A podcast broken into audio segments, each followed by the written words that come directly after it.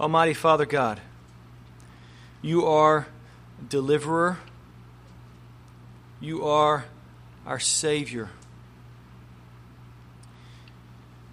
And you are present with us here today by your Spirit. Thank you. Thank you for, for never leaving us or forsaking us, but constantly keeping us and leading us in your good path and in your good way. Lord, turn us aside, I pray this morning, from the countless tasks and notifications, emails, interruptions. Cause us to tremble, I pray, in your holy presence. May our hearts and affections be captured by the wonder and awe and radiance of your glory. And convince us that nothing on earth, no phone update, no job, no relationship, no status, no game, no health, no hobby, nothing should we desire besides you. All the things on earth are indeed loss, waste, and refuse compared to the surpassing worth of knowing Jesus Christ our Lord and the eternal weight of glory which is beyond all earthly comparisons. So cause us, I pray, Father, to look to Christ this morning, that we might find in Him our great joy, our great hope, and our great satisfaction. For it's in His name we pray. Amen. Amen. we are indeed uh, enamored by the celebrity in our society this morning. And um, we are constantly looking for the public person, the celebrity, to hang our hopes on. We're quick to take the latest person who may confess a faith in general or that they believe in God or may even say a prayer on the court or in the end zone and lift that person up as a spokesperson for our faith in what God is seeking to do. There's sometimes there's there's something of a deep suspicion inside of us, a deep wiring inside of us that thinks that if God can just get the right spokesman, the right popular, famous celebrity, that God can really do a great thing in the lives of people. We may even begin thinking this because we idolize even the characters that are in the Bible. We idolize these people that we see in our scriptures. However, if we read our Bibles carefully, we all know that their failures are just as evident as their faith is. If you think about Abraham, David, Paul, and Peter, and even Moses, as we saw last week, is failure, and this week, is faith. Moses was no celebrity. He wouldn't even have been said to have a great resume.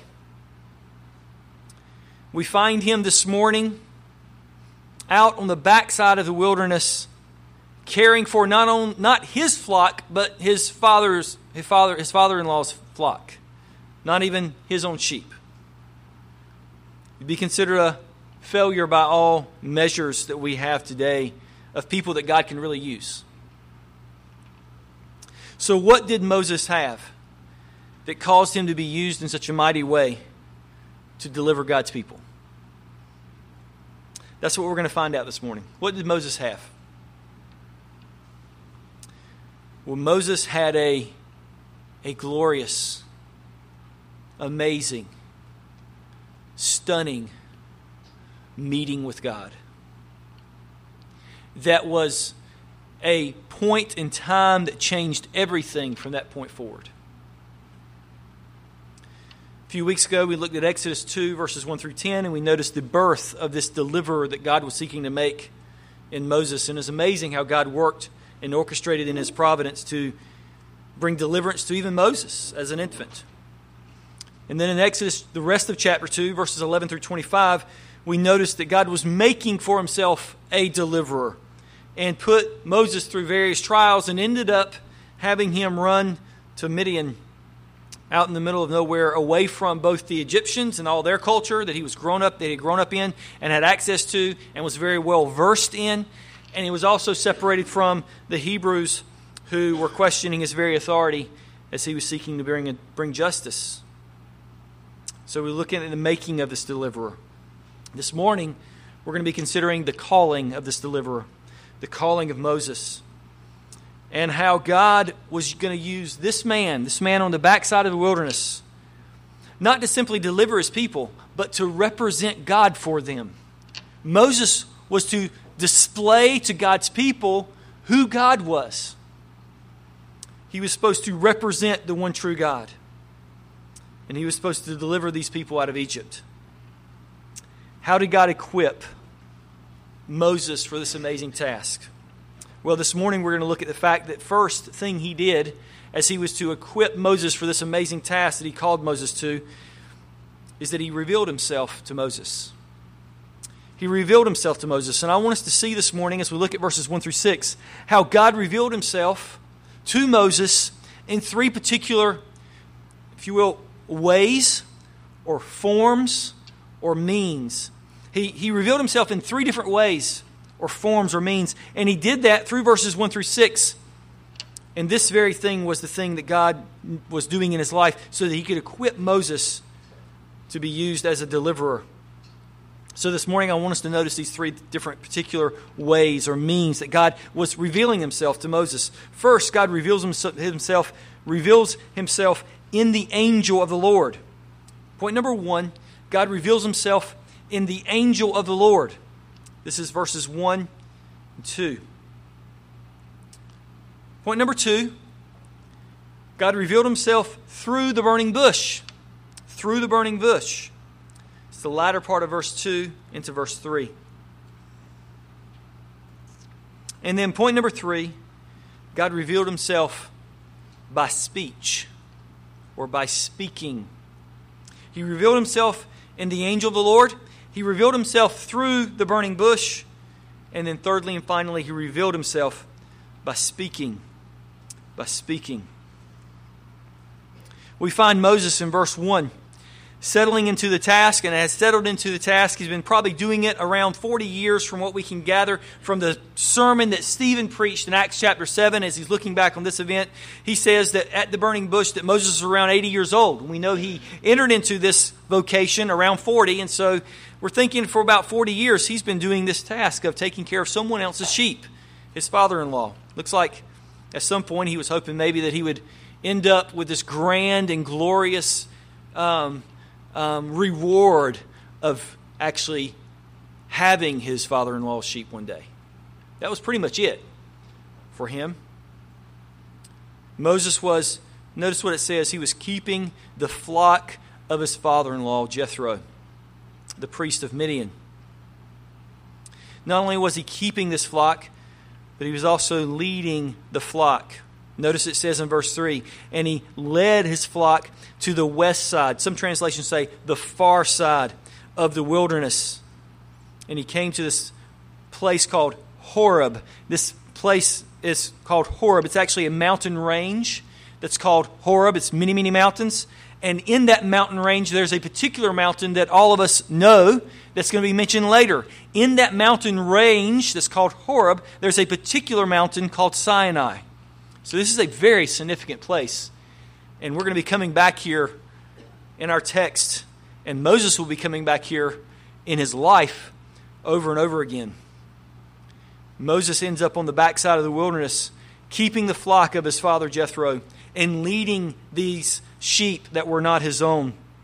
I can't help but to think that Moses penned this Exodus, this verse, because he's setting up for us to see how God, in those 40 years of keeping Jethro's flock and leading them to this place called the west side of the wilderness, which is Horeb, that God's going to cause Moses to keep God's people and lead them to this far side of the wilderness, to this area called Horeb, which is the mountain of God. God's bringing him to this place so that he might reveal himself. Notice that this was no initiative of Moses's. This is all God's doing, God's working, God's providence. Well, Moses was doing what he normally was supposed to do. He was not looking for an extraordinary day. He wasn't out trying to find God. He was simply doing what he had been doing for 40 years, settled into the task that God had given to him. He was caring for the flock and leading the flock that, that uh, his father in law had given him to care for. And then we have a stunning statement in verse 2.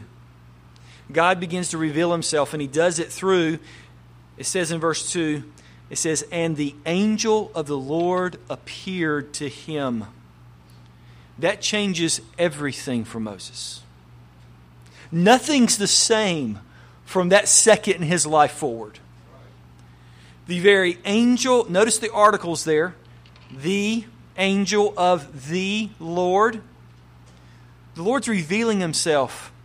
It says here, the angel of the Lord appeared to him.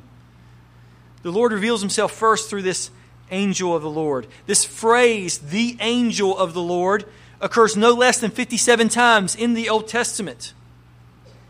And it is, it is more than a mere messenger or angel that's spoken of elsewhere in Scripture, like the seraphim, maybe of Isaiah 6. But this particular title is given to a particular person that seems to be acting in particular, a particular way throughout the Old Testament the angel of the Lord.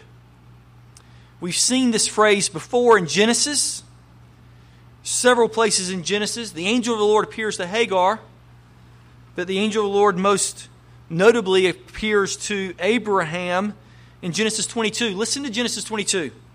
And keep an eye on our text here in Exodus 3, um, specifically as this angel of the Lord begins to speak. But in Genesis 22, verse 11, it says, but the angel of the Lord called to him from heaven and said, Abraham, Abraham. And what does Abraham say? Here I am. Huh. It's, it's almost exactly the same scenario as what is being said here as this angel of the Lord calls Moses. Moses in verse 4. And what's Moses' response? Here I am. This is what's called a theophany and it's a visible manifestation of God Himself. This angel of the Lord is none other than God. Shane, why do you say that? Well, the text tells us that very thing. Look with me, if you will, at verse 4. It says, verse 2, it says, The angel of the Lord appeared to him in the flame of fire out of the midst of the bush. And then it says that he was looking at this bush, verse 3, and Moses said, I will turn aside and see the sight of the, why this bush is not burning. And verse 4 it says, And when the Lord saw that he turned aside, God called to him out of the bush.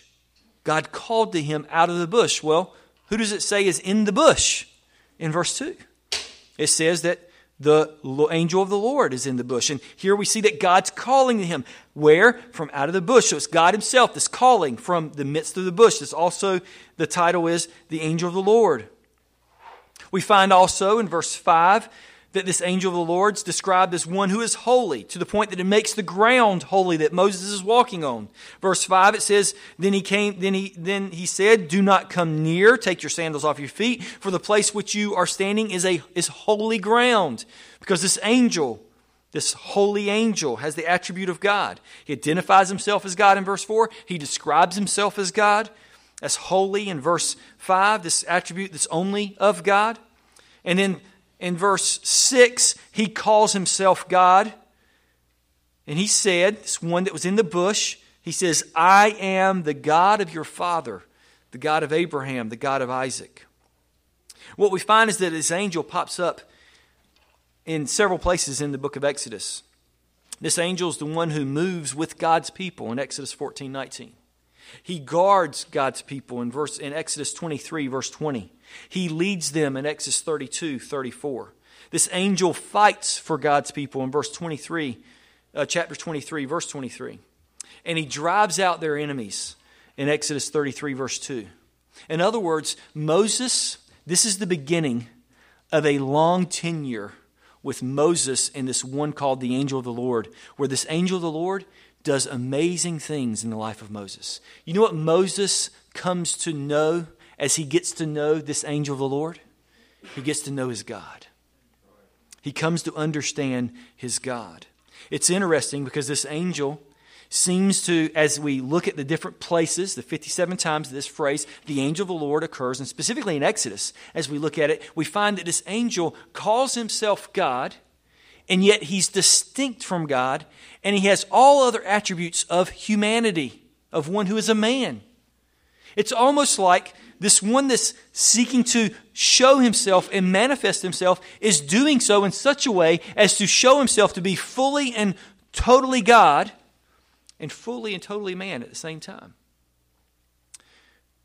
Many believe, and I believe, that this phrase, the angel of the Lord, when it shows up in the Old Testament, is not only a theophany, meaning a manifestation of God Himself, but it's a Christophany. It is Christ showing Himself in a pre incarnate state to all of those who are in the Old Testament. God is, Christ is coming and showing Himself. It's interesting in this very passage.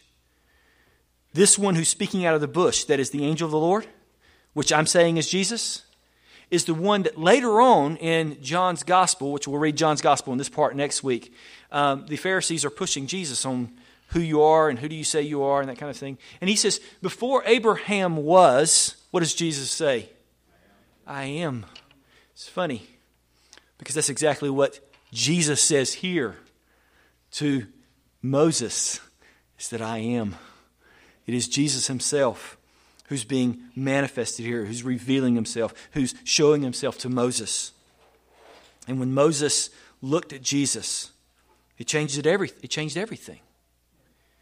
Was revealing God himself to him. God was revealing himself through this, or in this angel of the Lord. He was also revealing himself, number two, through this burning bush. This burning bush. Look at with me, if you will, the latter part of verse 2. It says, The angel of the Lord appeared to him. How? By what means? It was a very unusual and particular way. And it was in this way. The angel of the Lord appeared to him in a flame of fire out of the midst of a bush. And he looked. And behold, the bush was burning, and yet it was not consumed. Fire was often a image of God throughout the Old Testament, even in the New Testament. Fire was an apt illustration, an image of who God was, because fire was not something that you could approach lightly. It wasn't something you can just flippantly handle. It was something that was unique in its properties. Notice here it speaks of the fact that this fire was in this bush. This bush was on fire, and yet it was not consumed. And that's exactly what's happening as Moses now is approaching this one who is the very angel of the Lord. He's approaching God Himself, who is wholly other and absolutely unique in all of His properties. And yet, why is Moses, this sinner, not consumed?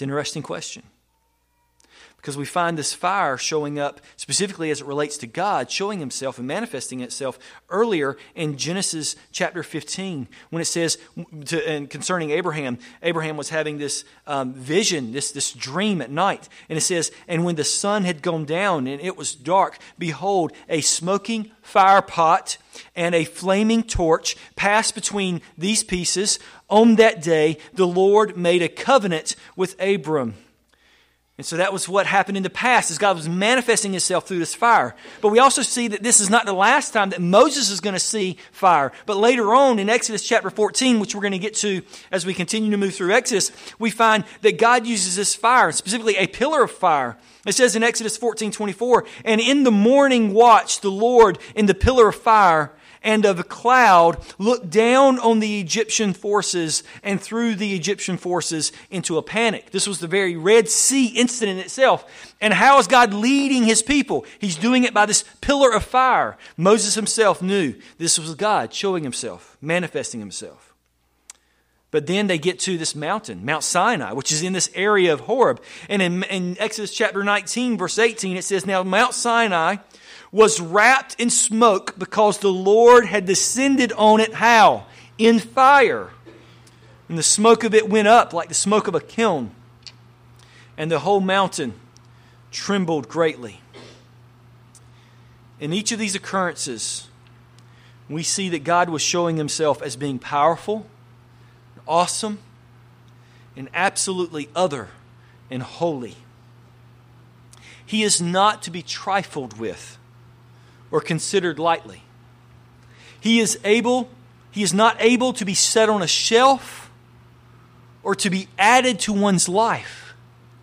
When God showed up in this fire in Genesis and in Exodus, in these passages that I read for you, it consumed all of their thoughts, all of their actions, all of their lives.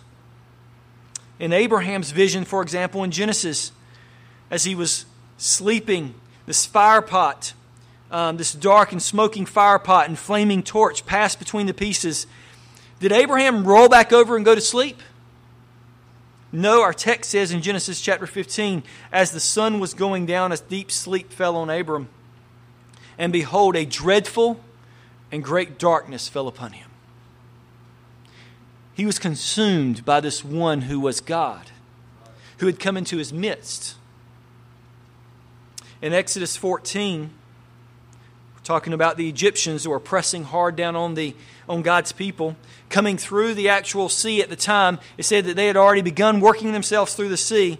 And it says, The Lord in the pillar of fire and the cloud uh, looked down on the Egyptians, Egyptian forces, and threw them into a panic. And so now they were panicking. They were in the middle of the, of the Red Sea. The walls of water were on either side.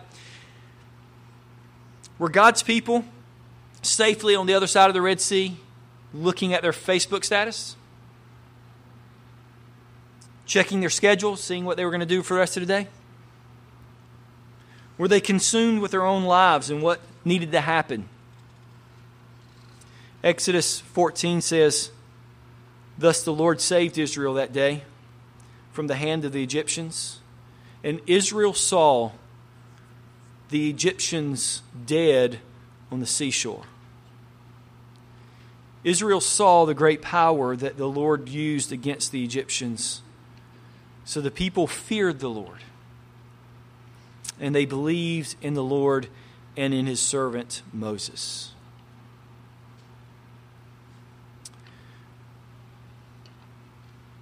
What about the people at the foot of the mountain, Mount Sinai?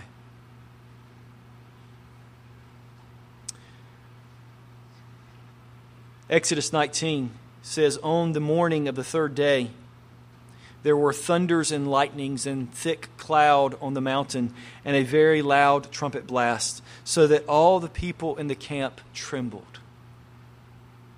Then Moses brought the people out of the camp to meet God and they took their stand at the foot of the mountain. Now Mount Sinai was wrapped in smoke because of the Lord and descended on fire. And the smoke of it went up like the smoke of a kiln. And the whole mountain, even the mountain, trembled greatly. My point this morning, brothers and sisters, is this. If we think that we've come into the presence of a holy God, we think that we might know this God in some casual or indifferent or relaxed or easygoing way. If we think that you, if you think that you and God kind of understand each other, you know nothing of the dreadful great darkness that Abraham experienced in his vision. You know nothing of the fear of the Lord that was fostered as the dead bodies were washing up on the Red Sea by the Egyptians if you have never trembled before this God who calls himself holy, then do you know the God of the Bible? Or have you made for yourself a God that's easy for you to handle and to worship and to deal with? The God of the Bible, both of the Old Testament and the New Testament. Granted, I'm reading out of the New Te- the Old Testament, but the Bible of the God of our Bible is a God whom we need to come back to and acknowledge He's not a buddy or a friend. He's not my co pilot. He's Almighty God of heaven and earth. And He possesses all holiness, majesty, and radiance. He is to shock us into awe and wonder when we consider His attributes. He's a God that deserves all of our worship, all of our glory, all of our reverence and awe.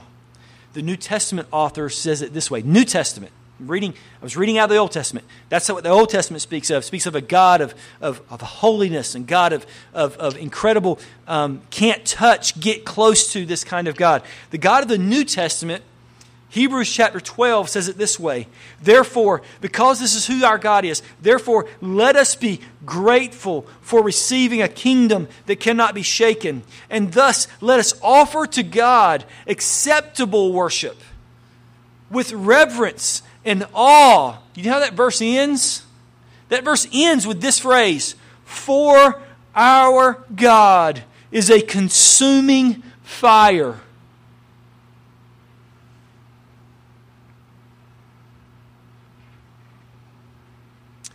In our text, we find something very unique about this fire this fire that Moses is approaching.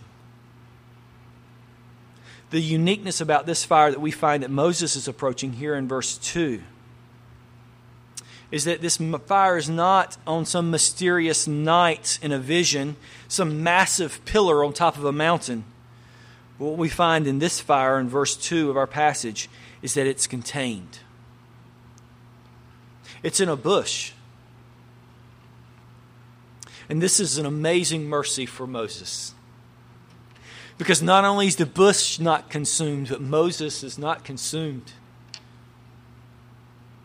God, in his amazing grace, is revealing himself to Moses.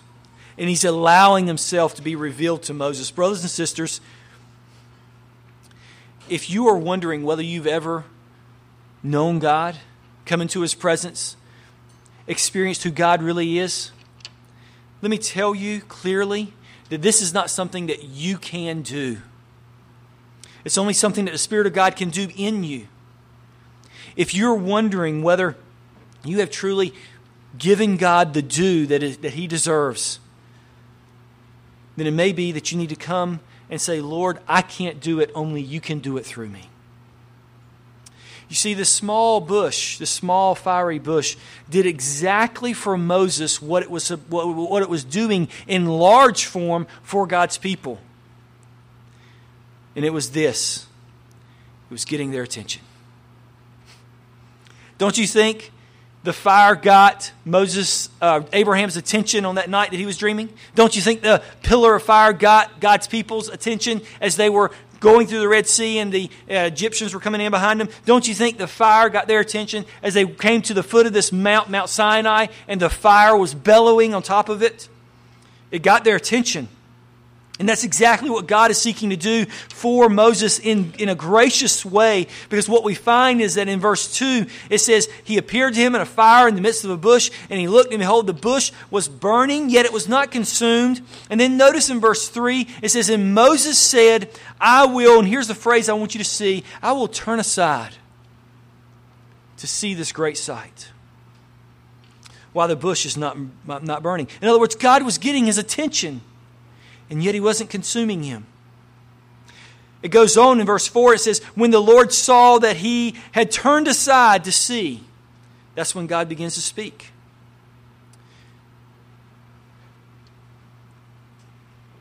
Will you turn aside this morning? Will you ask the Lord to speak to you this morning through this sermon? Would you confess your indifference and your often casual and carefree attitude toward God and knowing Him? May our God, by the power of His Spirit, cause you this morning to turn aside. Turn aside from all of the worthless, trivial things that we so often put before God Himself. And we think God's okay with that. And we turn aside and say, Lord, at the end of the day, if I lose it all, including my life, nothing matters except for the fact that you have spoken to me. May our God, by His Spirit, cause us to turn aside this morning, that we may be people who listen and receive His word when He speaks. For when we see God and when we hear Him speak, it's a great thing. That's what it says here. Verse 3 And Moses said, I will turn aside to see this great sight while the bush is not burned. So God revealed himself through the angel of the Lord. He revealed himself through the bush. But finally, I want you to see that he revealed himself through speaking to Moses. Think with me for a moment. What does Moses know about God up to this point? Well, he, he doesn't know anything about God up to this point. Everything we know about God up to this point is because our Bible has told us that. It's the angel of the Lord, and it's the Lord, and it's the bush, and that God's speaking through that.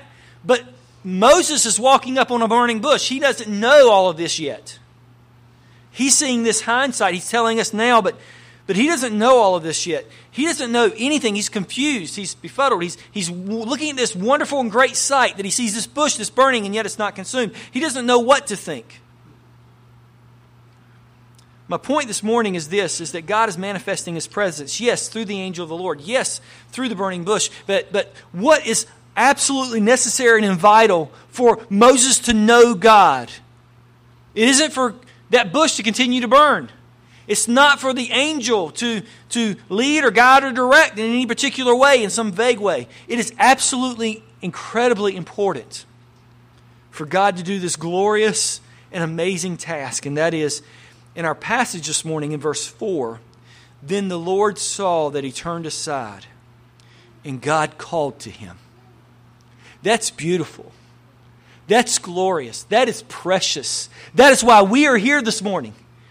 Whether, whether we continue to believe this or not, the reason we've come here this morning is so that we can hear from God, because we realize that, that man does not live by bread alone, but by every word that proceeds from the mouth of God. We can only exist as long as God, by His word, sustains us. Here, God speaks to His people. This is the real miracle. The real miracle isn't that a bush, and that's an amazing thing. The bush was burning, and yet it wasn't consumed. That's amazing. The real miracle is that God, in His grace, decided to clearly and necessarily reveal himself. So he gloriously speaks. And he reveals to Moses three glorious truths. Three things that Moses knows from God now that he's beginning to speak. The first thing he learns, or the first thing that God does, is that God calls Moses by name. God speaks three words to Moses, these three words, these three messages. The first thing is he calls Moses by name. So in verse 4, it says, When the Lord saw that he turned aside, God called him out of the bush. And what does God say? God calls him Moses. Moses. And Moses says, Here I am. This doubling of the name is notorious through the Old Testament. We just saw Abraham was called twice by God. We know that when Samuel was called, God called him Samuel, Samuel, in 1 Samuel chapter 3, verse 10. And this is why when in the remember uh, when we were in the Sermon on the Mount, and at the end, Jesus is telling the Pharisees who are Jews and who are Hebrew and understand Hebrew syntax. Jesus is asking the, the Pharisees, which are Jews, he says, Why do you call me Lord, Lord? Two times and, and not do what I say. And the reason he's making, Jesus is making that claim is because this understanding, this, this doubling of the name, speaks of intimacy, speaks of familiarity, speaks of the fact that it's not just that he, it's not just that God here is acknowledging that Moses is on that mountainside. It's not that all of a sudden, oh, what are you doing here, Moses? No, him calling Moses twice by his name speaks of the fact that God knows Moses. He knows him intimately, he knows him in a familiar way. In other words, he knows Moses was just 40 years ago sitting by that well all by himself. He knew Moses' lonely times. He knew Moses' heart for justice that we talked about last week. He knew that Moses had a heart to bring about righteousness and justice around him. He also knew Moses' longing heart for a land that he was not in. God knew that Moses, when he named his child Gershom, at the end of chapter 2, verse 22, the reason he named his child Gershom was because he said, I have been a sojourner in a foreign land. I'm not where I'm supposed to be. And that was in him, that was in Moses. God knew that. Brothers and sisters, when God called to Moses and said, Moses, Moses, I know you. You're familiar to me. You're not some afterthought. I know every aspect of your life. What was Moses' response? The only response that was logical, the only response that made any sense at all is, Here I am. It's, it's an affirming of Moses' submission and his resignation that God is God and he is not. And, brothers and sisters, if you're in Christ, then God knows you in the same intimate and familiar way. My question is, is then is your life such that in every moment of every day, your confession to God is this Here I am. Because that's what it means to be known by God. It means that every moment of every day, our confession is Lord, here I am. This isn't my schedule. This isn't my day. This isn't my family. This isn't my stuff. This isn't my job. This is all yours. Here I am. A resignation, a submission to God that He is God and you're not. Moses, the first word that came from God is an affirmation to Moses that God knew him well.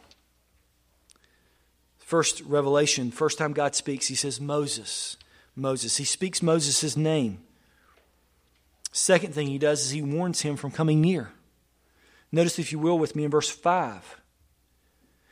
Then he said, the Lord, then the Lord said, this angel of the Lord out of the bush, he says, Do not come near.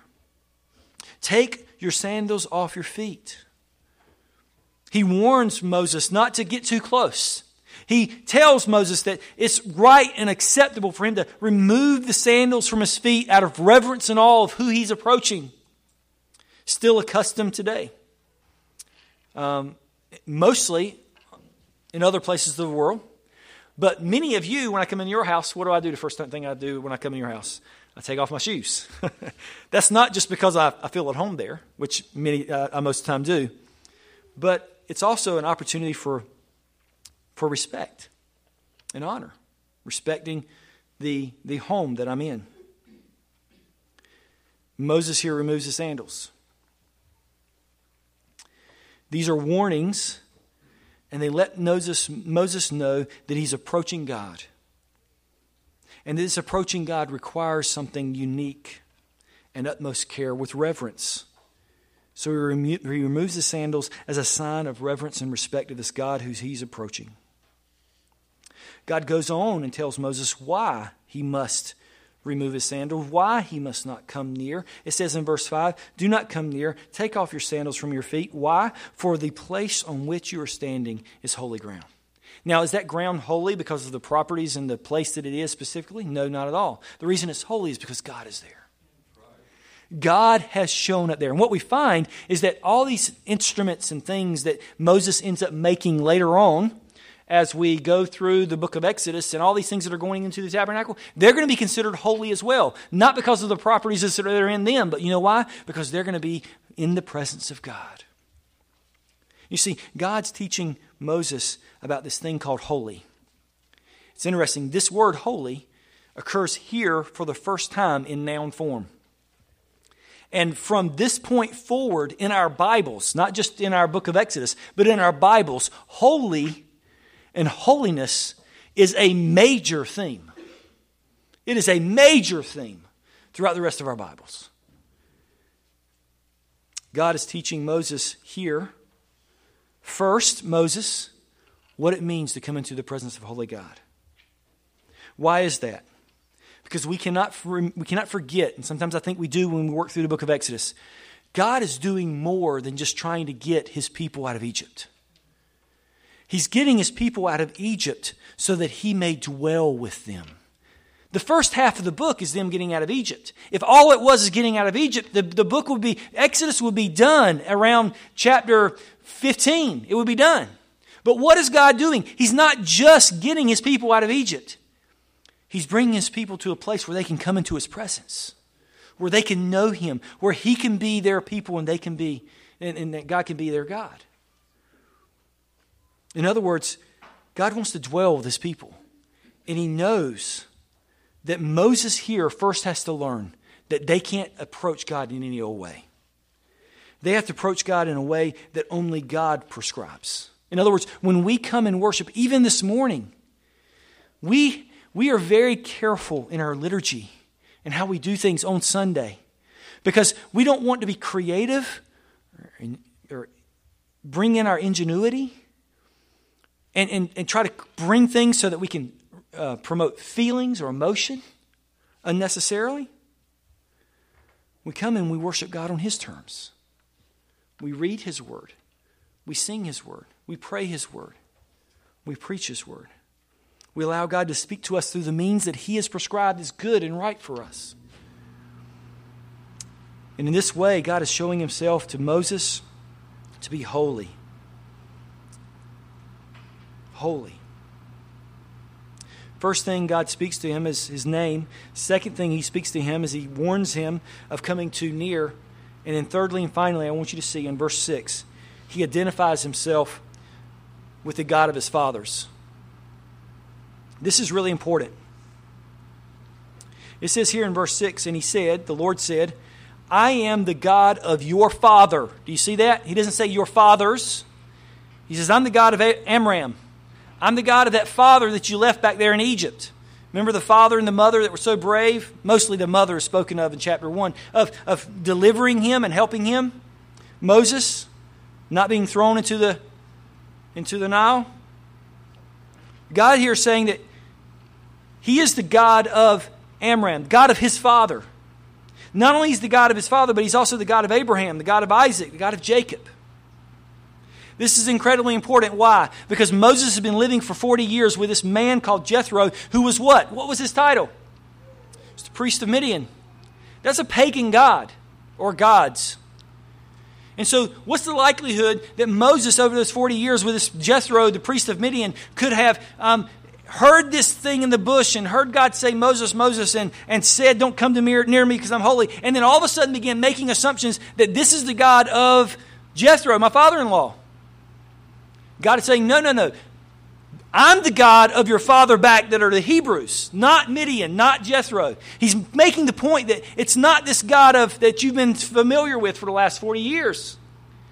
God is very careful that we are not going to mix or blend our understandings of God from our culture and our world and our experiences with the God of heaven. He wants us to be very clear that these things are distinct and they never should be brought together.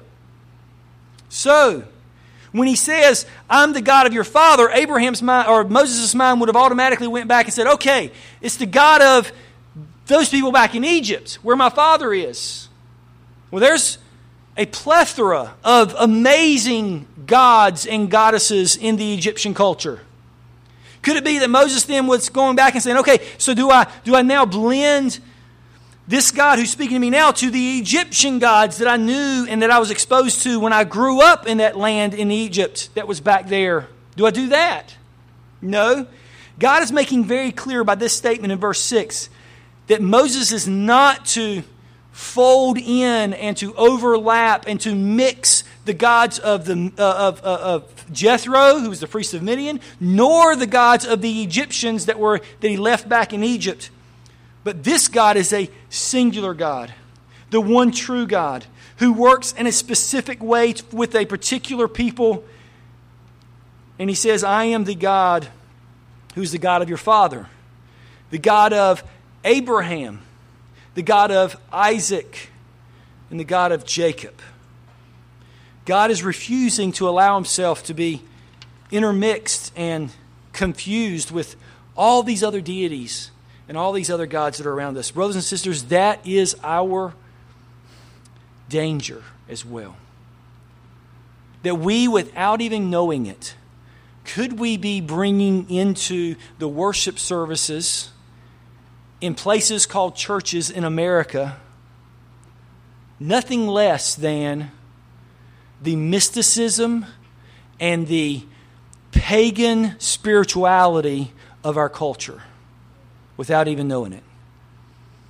And calling it something that just makes me feel better. Something that's really good really nice. No, no, no ill these people aren't devious in saying oh we're going to try to bring satan into our worship service. But they're allowing the culture to dictate and influence how they understand the God of heaven who's in Scripture. Why was God in a burning fiery bush? To show that He's distinct and He is not to be put alongside of anyone else. What was the, what was the, why were the apostles being martyred? They were preaching Jesus. Well, yes, that's true. They were preaching Jesus as the only way. That's what was getting them killed. If they said Jesus is one of many gods, you choose one or bring Jesus in with your others, nobody would have killed Stephen. Stephen was saying Jesus is the only way for one to be saved. Brothers and sisters, we need to be very careful to acknowledge that when we consider and we think of God, we need to understand that there is incredible grace and mercy and love and joy and peace. He's a God of steadfast love. He's a God of wonders. He's a God of wrath and holiness. And we get all of that from Scripture. We do not get all of that from sitting and thinking about what we think God should look like and be like. Well, this revealing himself to Moses continues throughout the rest of the book of Exodus. And I'm glad about that. Because over and over again in the book of Exodus, this angel shows up and shows himself to be mighty and majestic. Over and over again in the book of Exodus, fire occurs, and God shows himself as one to be trembled before.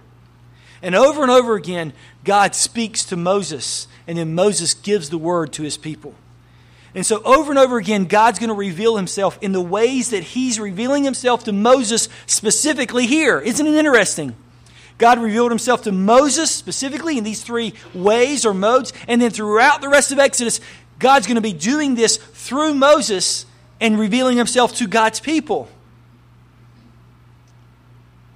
says that this is how Moses is going to keep God's flock and lead God's flock through the wilderness. You see what's happening? I'm right back in verse 1 again. Moses is keeping and leading Jethro's flock. How is Moses going to keep and lead these people, God's people, the flock of God, through the wilderness? How is he going to do it? He's going to do it by revealing to these people who God is. In these, this angel, this fire, speech, are going to be critical for the rest of Exodus in understanding this. It says at the end of verse 6 Moses hid his face, for he was afraid to look at God. That's appropriate. That's right. Moses now knows who this God is who's calling him out of the wilderness to deliver his people. Now, he grumbles a little bit about that, and we're going to get to that next week. But as we all know, when we grumble to God, who wins, Rod? Every time. The Lord does, doesn't he? Every time the Lord wins. We don't have, nor do we need a burning bush today. Nor do we have God speaking to us audibly. Because this angel of the Lord, who appeared to Moses, Jesus Christ Himself, very God and very man, has come has come to us. And through him, God is revealing himself to us. All of God's nature is in Christ. All of God's radiance is in Christ. All of God's wonder and splendor and glory, where does it reside? It's found in Christ. So the author of Hebrews can say, long ago, and in many times and in many ways, God, what did He do? He spoke to our fathers. How? By the prophets. And then the Hebrew author goes on and says, But in these last days, He has spoken to us by His Son, whom He has appointed the heir of all things, through whom also He created the world. Listen, this one who is the Son, the angel of God, he is the radiance of the glory of God, the exact imprint of his nature. He upholds the universe by the word of his power. So, brothers and sisters, when we want to come into the presence of this one who is holy and majestic and glorious and wonderful, would you please set aside, turn aside from all of the all of the notifications on your phone. Isn't that silly? We're, we're giving our lives to such little stuff. And we refuse to turn aside to look at the glory of God in the face of Jesus Christ. It says Moses hid his face, for he was afraid to look at God. But our New Testament says this let us also lay aside every weight and sin which clings so closely. And let us run with endurance the race that is set before us. And this is what it says looking to Jesus. You don't have to hide your face, brothers and sisters. Look to Jesus. And, and guess what? When you look to Jesus, you will not be consumed as you should be. As, as seems abs- absolute right thinking would say the bush should be consumed because of the fire. Absolute right thinking would be look to God and you'll be consumed. And yet our Bibles are saying look to Jesus. Look to Jesus and you will not be consumed. But you know what you will hear if you look to Jesus? You'll hear Moses. Moses. You'll hear your name. Look to Jesus, brothers and sisters. Let us pray.